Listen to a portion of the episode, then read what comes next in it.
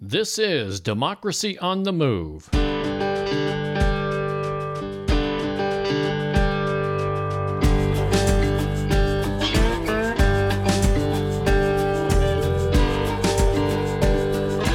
Democracy on the Move is a podcast tribute to the people and organizations who dare to reimagine our nation and drive it toward its true principles of democracy.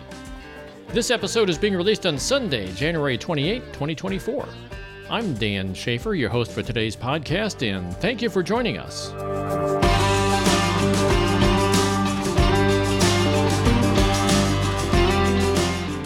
Today we have two guests to talk about universal health care. It's a topic that keeps coming up again and again because, as of yet, we as a nation still haven't been able to truly address this issue despite decades of trying. One of our guests is Dr. Ed Weisbart, MD. He is the National Board Secretary and Missouri Chapter Chair of an organization called Physicians for National Health Program, a nonprofit, nonpartisan organization of more than 25,000 physicians and other healthcare advocates in support of a publicly financed nonprofit single payer national health insurance program that would fully cover medical care for all Americans. He also chairs Physicians for a National Health Program's Anti Medicare Privatization Steering Committee.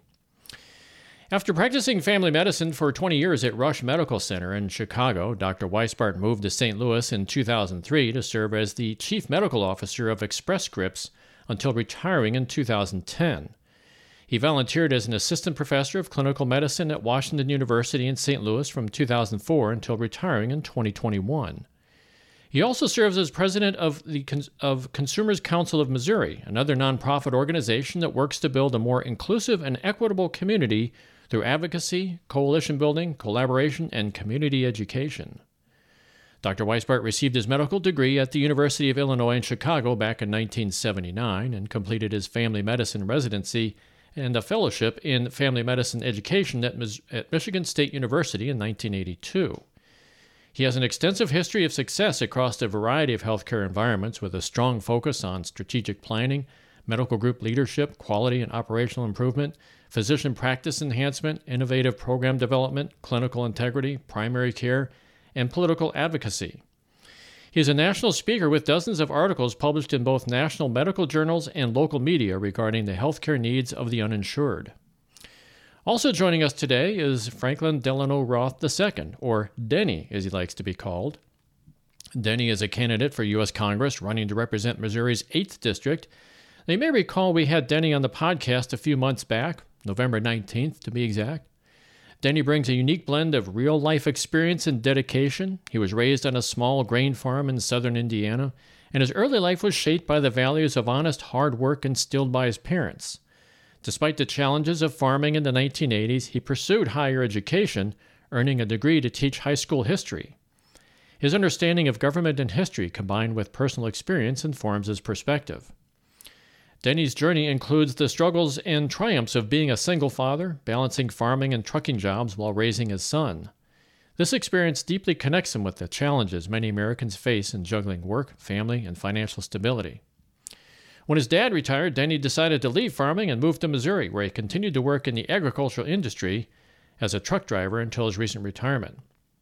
Interestingly, he's not a career politician or someone born into privilege. He's a self proclaimed blue collar to the bone individual bringing a grassroots perspective to the political arena. So, uh, with that long introduction there, I hope I, hope I did you guys justice. Uh, Dr. Weisbart and Denny, thanks for joining us on Democracy on the Move. Well, thank you. Thank you. So uh, let's start with you, Dr. Weisbart. I, would like to I'd like to uh, ask you the Physicians for a National Health Program, or PNHP, uh, is a single issue organization that advocates for a universal, comprehensive, single payer national health program. Uh, PNHP has more than 25,000 members. It has chapters across the United States and it's been around since 1988. On a small scale, I'd like to ask you to what got you involved in uh, Physicians for a National Health Program? And then, if you would, to step back a bit and tell us the bigger picture. What has the PNHP been doing and what have they been able to accomplish in the last um, 36 years? Not as much as we'd like, but more than we more than we might have reasonably hoped for. So, yeah, I'm a I'm a pra- I'm until recently a practicing physician taking care of patients of all of all sorts, and uh, and I love that work. You know, I love trying to help people. Um, but over and over again, I would see people who had a problem that they simply couldn't afford to treat. You know, they, uh, I saw somebody um, at one point who came in um, 64 and a half years old, and she had uh, two days previously what sounded a lot like a tiny stroke. You know, uh, went away in 12 hours, but uh, she was paralyzed on one side for about 12 hours, and it went away. Um, that's uh, often a warning sign of another stroke that's a bigger stroke that's coming. And I, I examined her and I found what seemed like an obstruction in one of the arteries in her neck that uh, again fit with, oh my God, this is dangerous. Uh, and I said, you know, I'm glad you're here. I uh, wish you'd come in earlier because you're a ticking time bomb for a massive stroke. And, you know, we can do things to prevent that. So we need to get an angiogram. And then, you know, if, if I'm right, then you'll need to get some sort of a bypass or something to open up that artery. She said, Oh, boy, that's great. And then she said, But how much is this going to cost? Because she reminded me that she had no insurance.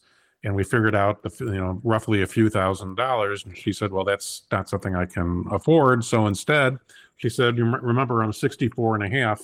So I'm going to pray and wait uh, until I turn 65 and get onto Medicare.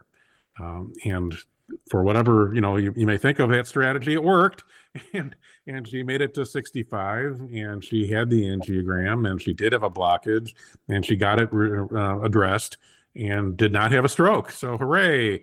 But um you know i've seen them thousands you know or hundreds of stories like that. And when you see one it's sort of disturbing. But when you see them over and over and over again and we all know people like this we all know stories like that um, you start to think well my gosh there's a there's really a fundamental um, problem with the way we set up healthcare finance in the country that people are making these decisions. So that that just you know so many of those stories got me um, motivated to look at what we can do differently and to recognize that the problem we happen to have on my mind one of the best healthcare system delivery systems in the world. Our country, and I can give you evidence to show, prove this, has many of the world's best doctors and hospitals and pharmacies and nurses but yet we live four or five years shorter. Our lives are cut several years shorter than other countries' people's are. And the problem isn't that we don't have great doctors and hospitals and nurses. We have a lot to be proud of. The problem is we don't let everybody in. we make too many people like that 64 and a half year old not get health care and it cuts our lives short. Um, so that's that's what motivated me. And so I looked around to see what we can do about it. And I looked, well, where's the best healthcare system in the country? And frankly, Medicare is already like pretty darn good. It's not perfect. There's some things we need to improve, get rid of the copays and deductibles and add in hearing and vision and dentistry. And if we need to fix some things, but then let's fix those things and give it to everybody in the country. Make sure everybody has good, robust, high quality healthcare without having to go bankrupt. And so the your your journey there sounds. Um, I mean, it sounds kind of scary to let somebody walk out of your office there with just you know a ticking time bomb. And uh, I know my grandmother actually died from that, but she was much older than that at the time. But um, that is a um, that's a very serious thing, and it, it, must. I mean, you you must feel you must have felt completely depleted and helpless when they when they say, "Well, I can't afford it," and they walked out.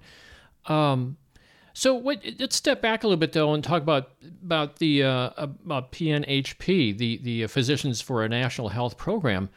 Um, you've joined them, but now they've been around for I think since if I read somewhere correctly, it was 1988. They've been around for a while now. So what have they? What are the major milestones that do you think they've been able to accomplish during this time? Well, I'd say the the biggest one was that we uh, described what a good healthcare system could look like. You know, we you hear talk about Medicare for all and all this stuff, you know, but uh, actually it's our group that first described it uh, in a published uh, article in, in the, at the beginning. Um, so you know that was that was maybe 35 years ago or so. It's hard to say that that's a, but that was that was probably the single biggest thing. And then I'd say what we've done since then is helping to educate and advocate uh, moving the, the, the country closer towards getting universal um, health care. Uh, frankly, until um, the, the 2016 uh, general election, the topic wasn't one that most people really understood or, or focused heavily on. And then um, you know, um, the the 2016 presidential campaign brought that to the front page of the newspaper, put it above the fold in the newspaper, and people started being curious about it. So we we shifted from having to just do general, hey, over here, look at us, we know how we we know about there's a better way right here. Uh, we shifted from having to just do that sort of foundational work to, I'd say, in the last five years, we've become much more strategic. Uh, so that now, in addition to fighting to get those bills enacted, uh, we're also thinking about well, what are the stepping stones along the way? And there's a few of them that we've been making tremendous progress uh, about, but we're not there yet. So we have a lot more work to do. okay.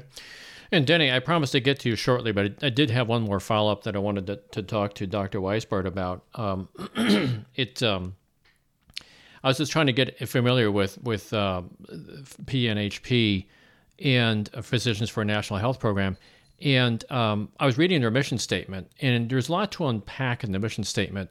But if I were to try to summarize it, I'd say that the mission statement advocates for a universal, comprehensive, single-payer national health insurance system, which is what I said before. Uh, it also discusses combating racism and promoting uh, social justice. So the overall emphasis is that high quality healthcare is a right for all U.S. citizens and residents. Um, now, but clearly, the mission statement opposes for profit control of healthcare and supports a democratically controlled, publicly administered national health program funded by progressive taxes. Um, that's not unlike what we've been hearing from advocates for Medicare for All, and I assume that there's little daylight, if any, between Medicare for All and Physicians for National Health Program, at least insofar as the mission statement is concerned. Uh, I recognize, however, that the uh, Medicare still involves for-profit insurance companies such as part Medicare Part C and D, um, you know, as well as supplemental insurance. The insurance companies still get in there in some way or another. Um, I think that that's safe to assume that the uh, Physicians for a National Health Program seeks to avoid. Um, but uh, just generally looking at the mission statement itself, could you elaborate on the mission statement and help us understand the, the big picture of where they're going? Yeah, so it's exactly what you said. You know, we and that's what I sort of alluded to, which is that we think Medicare is a is a good program. It could be one of the could be the way that we could solve the problem uh, that we have in the country. Uh, but when I mentioned that we have uh, a more strategic approach than just passing the Medicare for all bill, what I was alluding to was exactly what you brought up there, Dan what I was alluding to was the fact that um, Medicare, you know, we, we know Medicare for all is not going to pass in the next two or three years. We know that, even though we will continue to fight for it and try to get more co-sponsors. But the the issue on the table for the next period of time here is the privatization of Medicare. The way our cherished, hugely successful public program is being handed over uh, to the profiteers that are just pillaging the program and, frankly, destroying it. Um, so the so the strategy that we're that we're embar- that we've been building out is essentially threefold. First, pass the darn single payer bills, and we can go home, you know, or we can move on to the next piece of this. But secondly, uh, improve traditional Medicare, improve that, and so that means don't make people on traditional Medicare have to buy a pharmacy benefit. Everybody needs a pharmacy benefit, so embed a pharmacy benefit in traditional Medicare people, 90% of people in traditional Medicare purchase uh, a Medicare supplemental policy because Medicare itself, traditional Medicare, comes with pretty onerous copays and deductibles with no limit on how high that can go, and that's a, that can bankrupt you. So 90% of people in traditional Medicare get a Medicare supplemental policy that essentially eliminates the copays and deductibles. But those Medicare supplemental policies cost an average of $200 um, a month. And then a Part D benefit, the drug benefit's another $50 a month. So to have traditional Medicare and not have to deal with the risk of bankruptcy from copays and deductibles and not have to skip skip your drugs, you have to spend $250 a month on average. And that's a lot of money. that that's that's you know that not everybody can afford that. So instead, there's this other option that the profiteers have garnered uh, called Medicare Advantage, uh, so-called Medicare Advantage or Medicare Part C. Those are synonyms. Um, and what they've done is they've gotten uh, the federal government to to pay them more than what they pay in traditional Medicare. So we pay uh, significantly more for the average. The federal government pays significantly more for the average person in Medicare Advantage than they do for the average person in traditional Medicare. And as a result of that, the Medicare Advantage companies are able to eliminate uh, oftentimes some of the financial barriers. They're able. There's a cap on how high you can go. They add in some of the benefits that are missing. So all of those things are done in a pretty limited way, but somewhat. So and and in Missouri, you can often get a Medicare Advantage you can switch into Medicare Advantage for free uh, and not have to buy the supplemental policy and not have to buy Part D. So people are almost financially trapped uh, and have no affordable choice but to go into Medicare Advantage. And we don't think that's right. It should be a level playing field. Medicare should be able to at least compete on a level playing field against that. So eliminate the copays. Don't make people buy a supplemental policy. Eliminate the copays. Add in hearing and vision and dentistry and these other things so that, you know, make these companies uh, compete. Because in traditional Medicare, especially when you have the supplement and such, in traditional Medicare, nobody gets in the way, right? There's no prior approvals or prior authorizations or permissions. You can go to nine, 89% of adult medicine physicians accept traditional Medicare as a payment model. Whereas if you get stuck into Medicare Advantage because you can't afford not to, um, well, they tell you which doctors you can go to. It's a much smaller network. They say, no, not this doctor. Yes, this doctor. No, not this hospital. Yes, this hospital. And they and oh, you want to get a CAT scan? Well, it'll take a week for us to consider whether or not you you deserve a CAT scan. That's all. None of those things exist in traditional Medicare.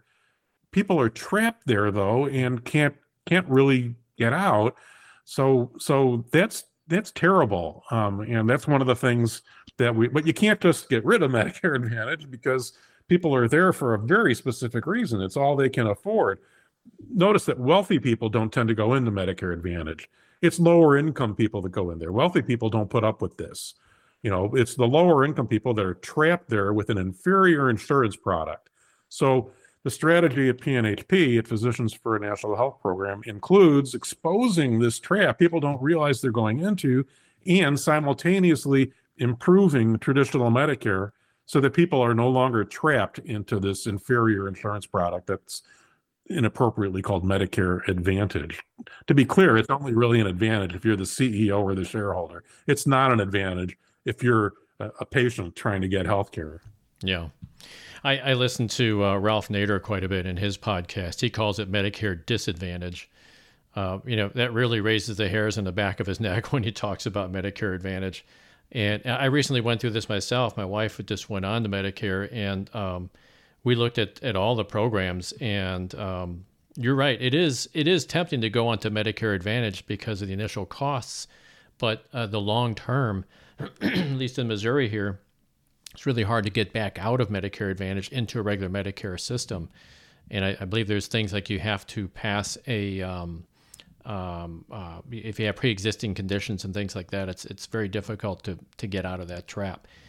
But I do want to move on though with uh, with with Denny. This is uh, universal health care, as you know, is a huge issue, and you're the politician here, or, or you know the, the aspiring politician. We hope you'll we hope you'll see uh, Washington D.C. Um, but in my opinion, universal health care is not very complicated. I actually find the proposed system mind-blowingly simple. I, I, think that uh, Dr. Weisbart talked about this. You know, where it's you know single payer. You go in, you get you get your medical attention. There's no no hassle or anything.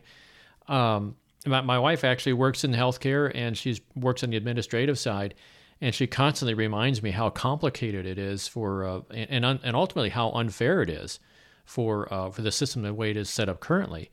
And yet, for decades, we've been putting up with this. Uh, you know, and we've been we've been trying to get something like this through Congress to fix this uh, into law, but it's been a Herculean task. And I'd tell you that we probably came close a couple times. The first time was another gentleman with the initials FDR. Mm. Um, but there's a, you know it's a stubborn populace out there that refuses uh, that, that pushes against it, and I think it's you know it's largely subsidized by the insurance companies to to push against this. Uh, even though it resolves a lot of problems like per- personal bankruptcy, uh, like Dr. S, uh, Dr. Weisbart talked about, uh, you know, lack of health care, complicated overhead, medical coverage denials, and so on. So, what are the big blocking issues from your perspective, Denny? What are the big blocking issues? What am I missing here? Um, I think there's just one issue. It's called money, mm-hmm. greed, basically. Uh, they don't want to give it up. Uh, they want it confusing. They don't want it simple. Uh, be very simple.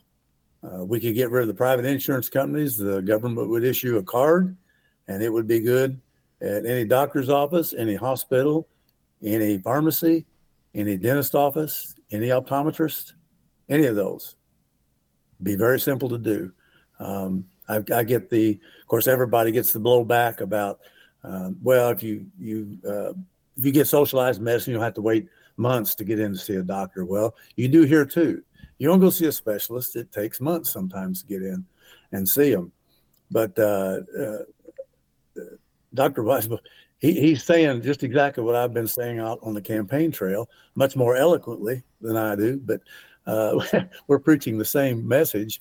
And uh, I, have been telling people, I was in Aruba in December, and a tiny little island of 100,000 people has universal health care. They pay a 7% tax, and everything is covered. Everything. But yet, the richest, most powerful nation on earth can't pull it off. And it comes down to one thing greed. Pure and simple. That's what it is.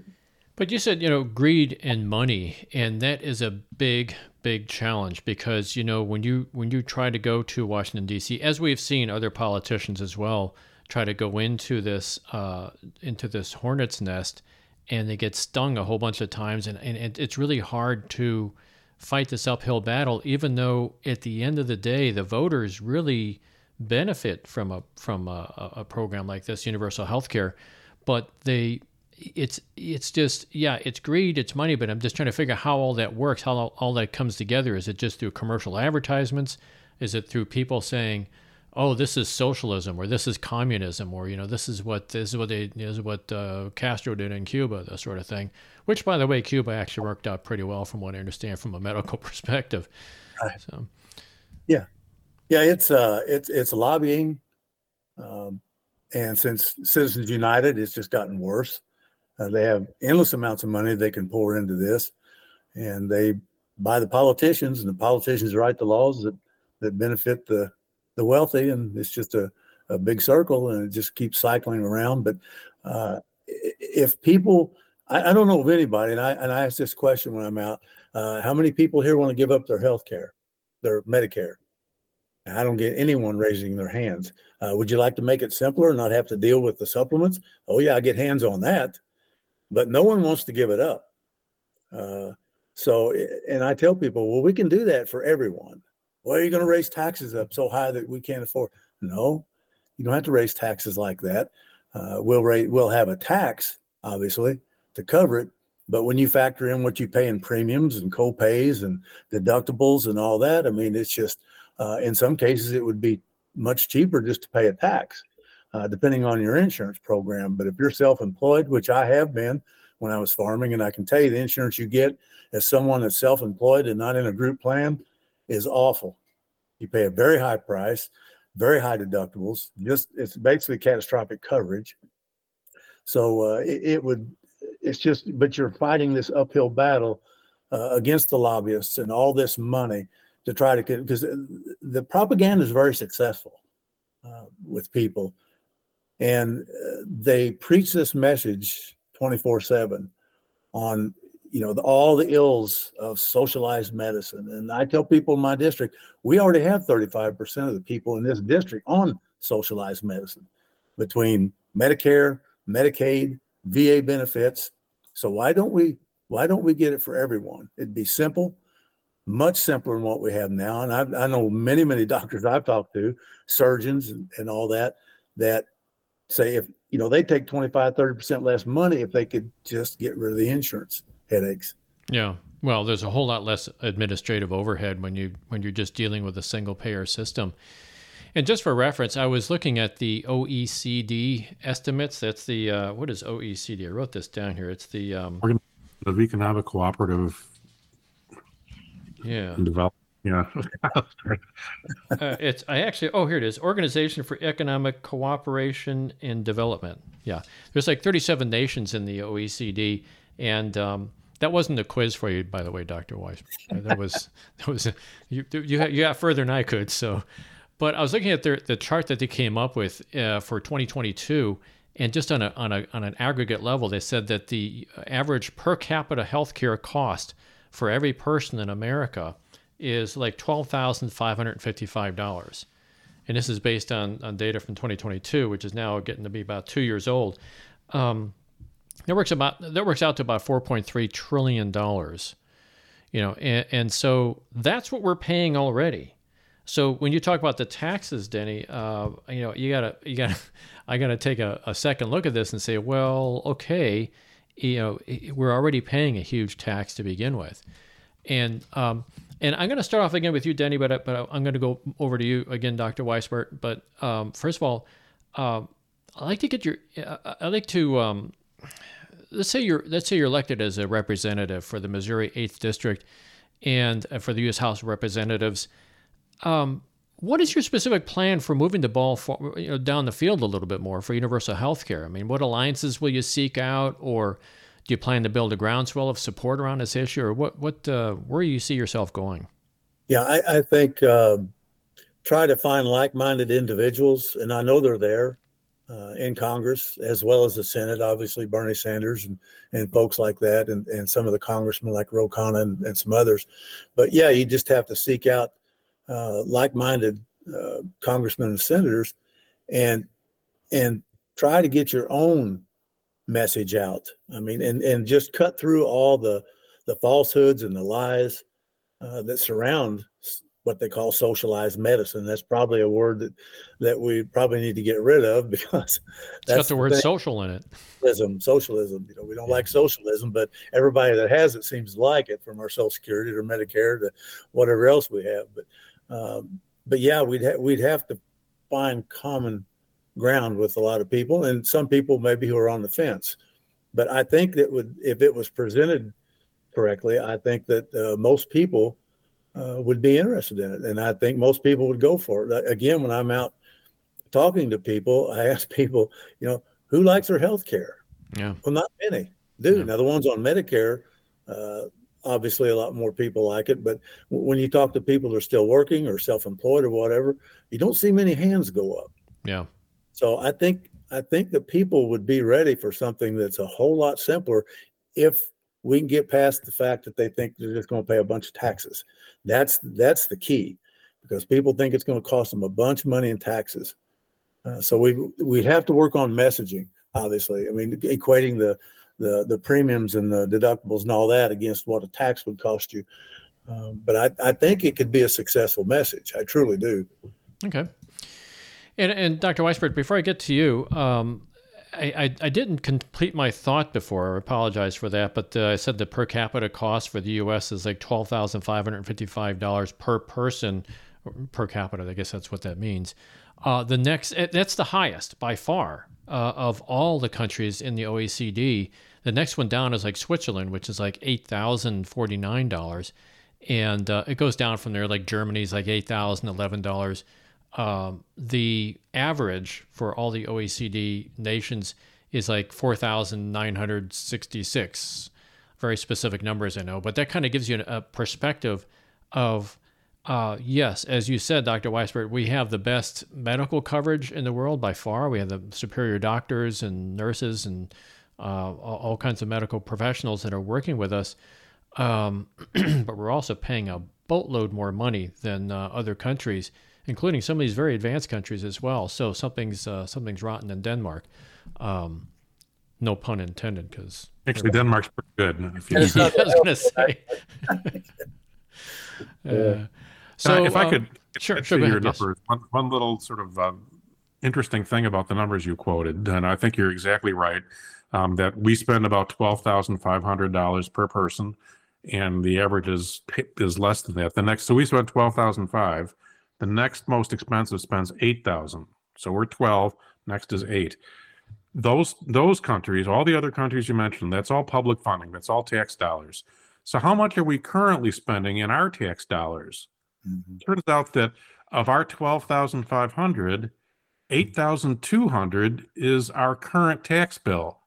When you add up what we spend on Medicare and Medicaid, and if you add up what we give as a tax break to businesses, if you add up the cost of healthcare to the military and to the post office and to teachers, if you add all that together, of our 12,500 that we spend, 8,200 is public funding, is tax dollars. 8,200, which is still more than the 8,000 for the next largest, next, next most expensive country.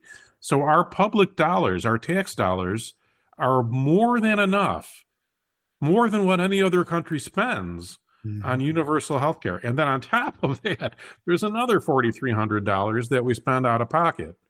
So, so we spend a lot, but we were already, we're already publicly funding a program that we're just not getting. We're just not getting because the insurance companies greed and a few other organizational greed is taking our money from us. Our they're taking the money that we're spending and not giving us what we and we we have to fix it exactly the way that Denny is talking about. Yeah, I was. Uh, in fact, I was going to bring that up later on, but I'm glad you brought that up now because I, I know that there is a, a path to um, that's described on the PNHP website. Uh, a path as to how to revector the money in in in a, in a way, and it's kind of complicated for me to describe it, but you were alluding to it there, and uh, it's it's it's very true. Uh, but I was going to I want to get back a little, a little bit though. Um, we uh, in the introduction when I was introducing you, you said you also have political advocacy as part of your uh, bank of, of talents that you've used in the past. Um, how is the uh, how is how are the Physicians for a National Health Program engaging with politicians to help them move to move the needle? Uh, well, we um, actually had a success on this just uh, yesterday that we can talk about. So we've, like as I said, we've focused um, beyond simply passing the bill. We focused more strategically on improving traditional Medicare in the ways we've talked about, and on exposing Medicare Advantage. So the so the exciting thing to to tell you that happened literally well it was Wednesday, it was two days ago. I'm not sure when this is going to be broadcast, but but two days from before we we recorded this. Um, there um, we we succeeded at changing um, a letter that the insurance industry was was about to get released with lots of people in Congress signing it. So um, for the last several years, and, and Physicians for a National Health Program had a big role in this. For the last several years, along with our allies, for the last several years, Congress has written a letter, not a piece of legislation, but a letter in support of these profiteers. They've written a letter in support of the Medicare Advantage industry. Um, and uh, and three years ago, they had a majority of people in both chambers and all over the place signing this letter. Um, last year, we started fighting against conv- convincing them not to sign that letter. And uh, in the Senate, for example, we went from 64 people down to 62 senators that signed it last year. This year, if this hopefully the final number stays final, instead of 64 or 62 senators, at the moment that we're speaking, it's only 39 senators that have signed on to. And so, in specific, there's there's senators who four days ago had signed that letter in support of Medicare Advantage. PNHP and our allies, our friends and other organizations descended on some of them and got them to pull their names off of those letters. So that's what we're doing. We're we're training physicians how to advocate. We're setting up meetings for physicians and others in Congress. We're working closely with our allied organizations, people that agree with us and want to work hard on it, like Social Security Works and Public Citizen and Just Care and and People's Action and uh, and there's a there's a number of groups that we're meeting every week or two to to so when so when this letter was about to be released with all these senators signing on, all of us working together descended and on there's one senator in particular whose name I'll not mention who uh, who got um, I think 5,000 phone calls and 2,000 letters, I think was the number, in 24 hours. From the day we heard that their name was on the letter, we galvanized all of these groups together to descend on them, and they pulled their name off the letter. So, so yeah, our advocacy, the work is working. The, you know, it's we're getting there. That's not that didn't get us single payer. That didn't get us universal health care. That, but it's if if you only look at that, if you only look at the end point of have we passed the bill, you'll be pretty frustrated and discouraged. I mean, it wasn't, it wasn't just Denny's Denny's family name, you know, Franklin Delano. It was actually Harry Truman. It was it, it was Teddy Roosevelt who ran on this campaign. So this goes back more than hundred years. If all you look at is have we achieved the goal, you'll be pretty discouraged by how long the fight is. But if you look at the things along the way, you know, like the growing opposition to the profiteers in Congress, the growing recognition that we have to improve Medicare, the growing dissatisfaction, and frankly, anger about patients like the one that I described to you. You know, we're making this is above the fold again. We're making we're making headway on this, and so it's pretty exciting. Yeah, baby steps. Yeah. Well, yeah. that's that's really good. I think that's that's. Uh, I mean, if you if if only 39 senators sign on to this thing at this point, I'd consider that a, a, quantum leap, really, in terms of your success. That is really amazing. Do, do you have like a do you have like a state organized? Well, you you're, you're organized in every single state across the union. Um, do you have like those those phone calls you can make to like the state uh, chairman and and say, okay, now get all your people to write these letters or make these phone calls or something? I mean that I mean, it's it's org- is it organized like that? Because because if we read the PNHP website, it almost looks like it's it's like for doctors or for medical people to educate them. But you know, it, it sounds like you're branching out. You know, getting all these phone calls and letters and stuff. It sounds like you're branching out into like normal people, and and you know, and Denny's effort uh, also contributing to this, where you know Denny's out there talking to normal people and asking them those questions you know, should we be doing that at a local level too, telling them, hey, you know, see what PNHP is up to and, you know, start writing letters and stuff because it does make a difference. Yeah, I mean, I think I think that's where coalitions and, and networking build together. You know, the um, I, I didn't mean to imply that we were the only ones who got those letters to to, to hit yeah, uh, yeah. Congress. We, but we had a big voice in building that. We, you know, we wrote a lot of the content that a lot of people were using. We, we, we, we built a lot of this stuff, and you know, Missouri's a different, you know, ball of wax. Um, it's it's kind of a frustrating place sometimes to work with, um, but because uh, some of the people that we choose to elect have, it, it, it's become sort of a team sport rather than really a what's best for the country sort of strategy. Um, and uh, that's where you know I'm pretty excited about about what we can do. To be clear, PNHP, my my group that I work with, we are a nonprofit, nonpartisan organization. We do not endorse candidates. We do not endorse political parties. And although I personally, just me, me, am, am, am, really you know pretty excited about uh, you know what, what we're hearing you know today you know from Denny. Um, uh, that's not should no way take this as a as a as an organizational endorsement. Um, we don't do yeah. that at all. Yeah, I get that. And um, just uh, one thing, if I may sort of uh, meander into a different territory here, because again, I, I, reading the PNHP website, I didn't get through the whole thing, but I did read the entire um, proposal that you guys have, which was pretty short. It uh, well, it was a really long, you know, it was like 37 pages, but then it ended up being just seven pages, and the rest of them were all references and things like that. So there's quite a bit of information stuffed into it. Um, but one of the things that, that struck me was um, you're dealing with a big issue right here, which is with changing the people's minds on healthcare. One of the things I fear, though, is over festooning the Christmas tree, is what I would call it, where you hang too many ornaments on the Christmas tree and, and it'll, it'll start breaking the branches. Because um, I, you know, I see that you that the website references things like social justice, uh, structural racism, undocumented immigrants. You know, all this, all these things appear in the mission statement, which is good. I mean, I'm on your side on that sort of thing. But I'm just afraid of like the average Joe out there looking at that and saying, "Well, I don't want to get you know illegal immigrants, uh, you know, free health care or something like that." That's kind of a non-starter for a lot of people. So, um, I would think that you'd want to like sort of focus it just on the healthcare issue, but but I realize it's it's kind of hard to you know cleave those apart as well. Social issues and healthcare issues are sort of bound together. Um, do you have any comments on that at all, or you have sort of a confused look on your face at this point? So I hope I'm not, I'm not. Uh, no, I'm, no, I'm not not confused at all. I mean, it's an issue that we wrestle with all the time. Um, um, and the way that we, you know, come down on that is that we we we're stronger when we're together you know this is this it's it seems unlikely that any one single issue can advance without really every issue having to advance uh, together i know what you mean about over festooning the christmas tree but um you know, we need to be just honest and upfront about this. For example, you know, we strongly believe that universal health care has to include a woman's right to choose whatever healthcare freedom they they need. Uh, and so some people would say, well, you know, if you if you just took that out of the out of the platform, if you just took took that off the table, that then you know, look at all the extra people we would be able to get supported with, and that's maybe a political calculation that none of us want to do. And and if I did try to do it, I would say it's the wrong calculation because uh, for the people for whom this is an important issue, it's an important issue. And if, once you start carving off, you know, groups that you're willing to leave in the road, well, you can carve off a whole lot of those groups. Well, we really need to help folks with disabilities. Well, you know, cancer is just, if we just didn't cover cancer, I mean, you know, it'd be so much less expensive, but we just didn't cover cancer. I mean, what, where do you, where do you stop? So, so we're trying to just be honest and upfront about here's what we think we need to do. Everyone in the country needs to be covered.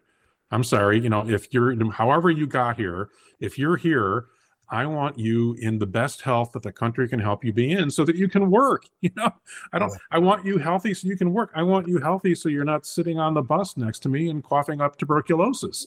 You know, I want you able to get the health care you need so that you can be thriving and healthy while you're, while you're here. So, mm-hmm. yeah, we firmly believe that it's, that it's everybody here, you know, not necessarily only the citizens, but residents.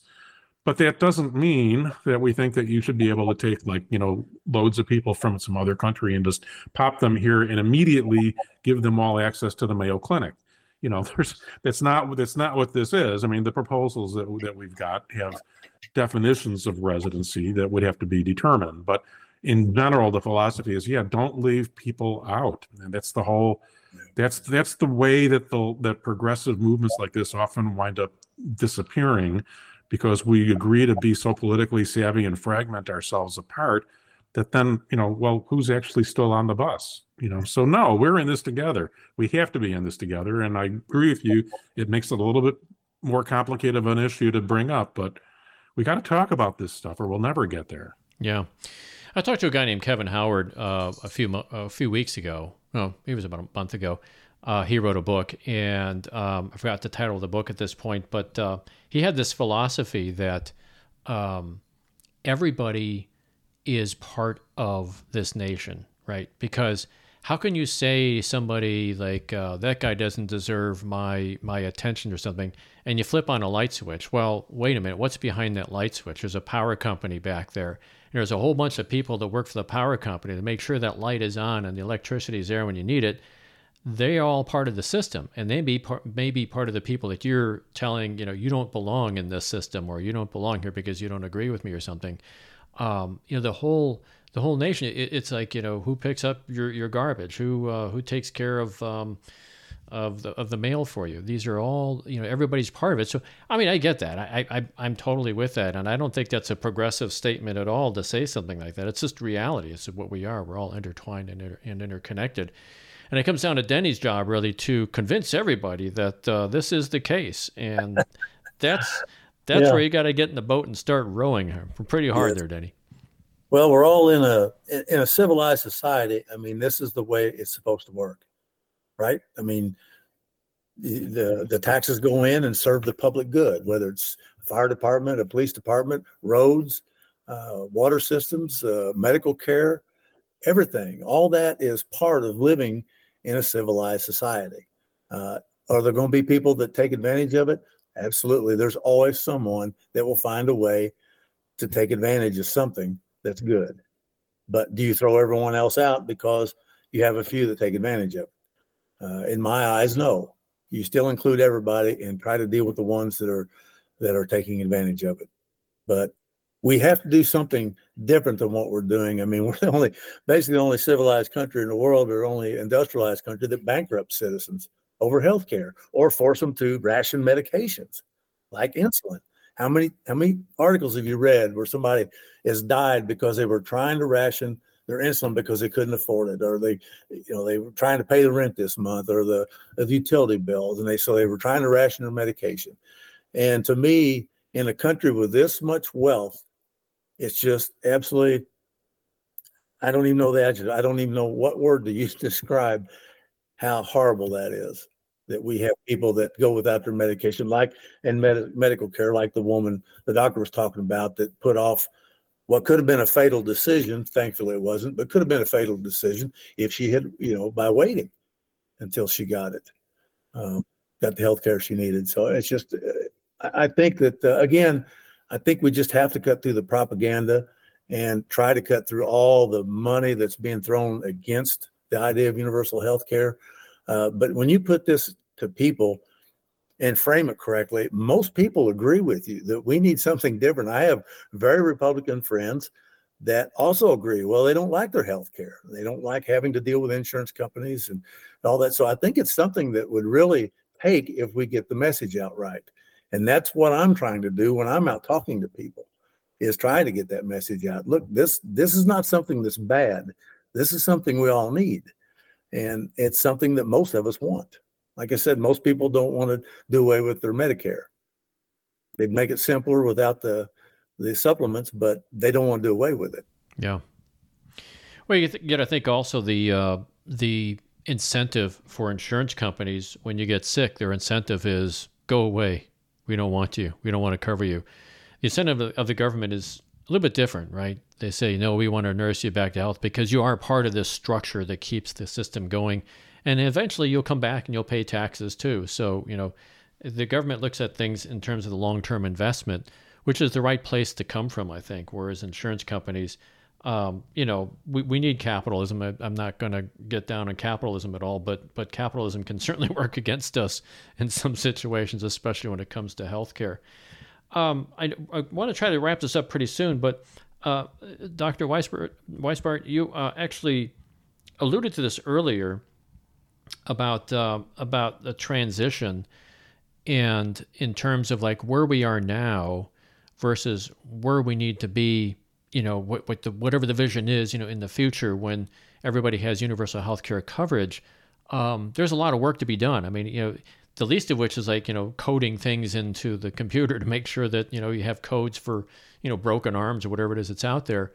Um, but and, and a, from a bigger perspective there are things that insurance companies do when it does work, and it, it does you know it does work, uh, and they've they've built up a, a, a structure there. So how do you switch over to a could you give us some just some you know breadcrumbs as to how you switch over from what we have right now over to um, where you, where you see the vision going?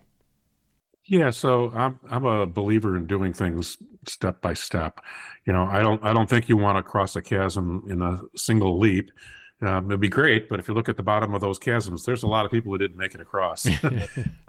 Think the way you cross the chasm is you build a bridge and you start driving bigger and bigger vehicles across. So yeah, I look at what are the what are the things that you can do. And so, you know, one thing, real simple thing, we don't know what happens in Medicare Advantage, right? Uh, doctors file their claims to their bills to Medicare for traditional Medicare. But if I'm seeing somebody with Medicare Advantage, I don't send that bill to Medicare. I send it to Humana or Blue Cross. And so Blue Cross doesn't reliably send that information on to Medicare. Medicare doesn't know what they're doing. So doctors have to manage dozens of ways to pay their bills. And so that's that's complicated and inefficient and expensive to build it up like that. And it gives the insurance company power. And they don't have to pay the bill. They can be, you know, delaying things. So one of the incremental steps is centralize all that. Just just let let doctors send all their bills into Medicare, and then let Medicare approve it if it meets Medicare's criteria. Don't let the insurance company say, "Well, Medicare said yes, but I'm still going to say no." No, that shouldn't be allowed. Let Medicare look at the bill, say, yeah, that's what Medicare is supposed to cover. Yeah, of course it's going to be paid, and stop asking questions about it. And then let Medicare then tell the insurance company, hey, we're paying you to do this. Now pay this darn bill. So, so that's centralizing claims processing. Improve would be something that you have to do to get to where we want to go, and that would then give Medicare all of the data and be able to make sure that these companies don't get in the way of what they're supposed to do. So that's one kind of thing improve Medicare, add in, you know, stop making people buy a supplement, but a limit on what it what it what it what it costs. We've actually looked at that, or I think the Urban Institute looked at that, and the cost of putting a limit in traditional Medicare, what people have to pay, if you put in a five thousand dollar limit on that, that would cost thirty nine billion dollars. We overpay the Medicare Advantage companies by up to 140 billion dollars. So if we stop letting the Medicare Advantage companies steal our money, we could put a limit like that in traditional. And if we put that limit in traditional Medicare, then you wouldn't have to buy a supplement because you the government would have your back as it's supposed to, instead of letting the money get taken away by the insurance companies. So building in these things, cutting out the the the, the way we let stopping stopping the insurance companies from stealing our money as they do in Medicare Advantage those are the ways we get to and that's what that's what pnhp physicians for a national health program is is feverishly working on uh, beyond what we used to work on of just pass the bill no yes just pass the bill but here's two other things we can do improve traditional medicare and stop the pillaging and profiteering that's going on that's wonderful because i'm i'm uh, uh, my background is engineering and i'm very process oriented inside my brain and so I like that idea of of uh, you know of these steps that you've laid out there. Uh, so, Denny, those are your marching orders. That's right. That's right. Well, like I said, we're we're all preaching to the choir here. I think we all we all want the same thing. We just have to convince other people, um, the average person out here, that this is by far the the best and the cheapest way to go in the end. And and I ask people, I say, uh, how do you think an insurance company, health insurance company, is money? They make it by denying you something. Because if they pay for something you need, they're going to make less money. And we know it's all about profit. It's profit driven industry. We have to take the profit out if you want to cheapen up healthcare. Like we say, we spend far more than any other country in the world. And to get those costs down, you get the private insurance out of it because uh, what is it, a third of the of the costs that we pay now. It goes to insurance company profits and administrative costs and all that. Uh, then what else do we spend by people delaying coverage, going to uh, you know a doctor or a hospital where they've let something go? Uh, so instead of a preventive care situation, you have a catastrophic care situation, which is much more expensive to take care of.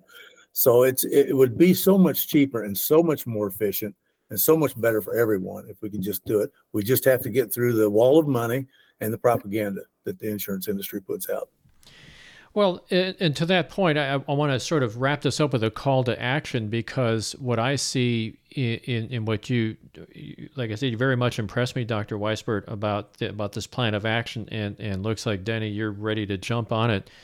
I would like to see people uh, look at your website, PNHP website, and um, get a better, more clear idea of what the steps are because you know this to me seems to be. Uh, I mean, it makes sense to me because I'm an engineer, and I know not everybody's an engineer, but I think a guy that can change a belt on a car- combine harvester is much more of an engineer than I am, much more practical than I am. And it's, yeah, but you built the combine. I just know how to work on it. That's kind of a running joke for everybody that's listening. We've been talking about that. Uh, Denny's quite the expert at that. But um, but anyways, it, it makes sense, and I think it makes sense to a lot of people to look at you know how these procedural things work, and and you know to to overcome their fear and say oh it's socialism or whatever, but to actually see how this thing works, I think is really really beneficial.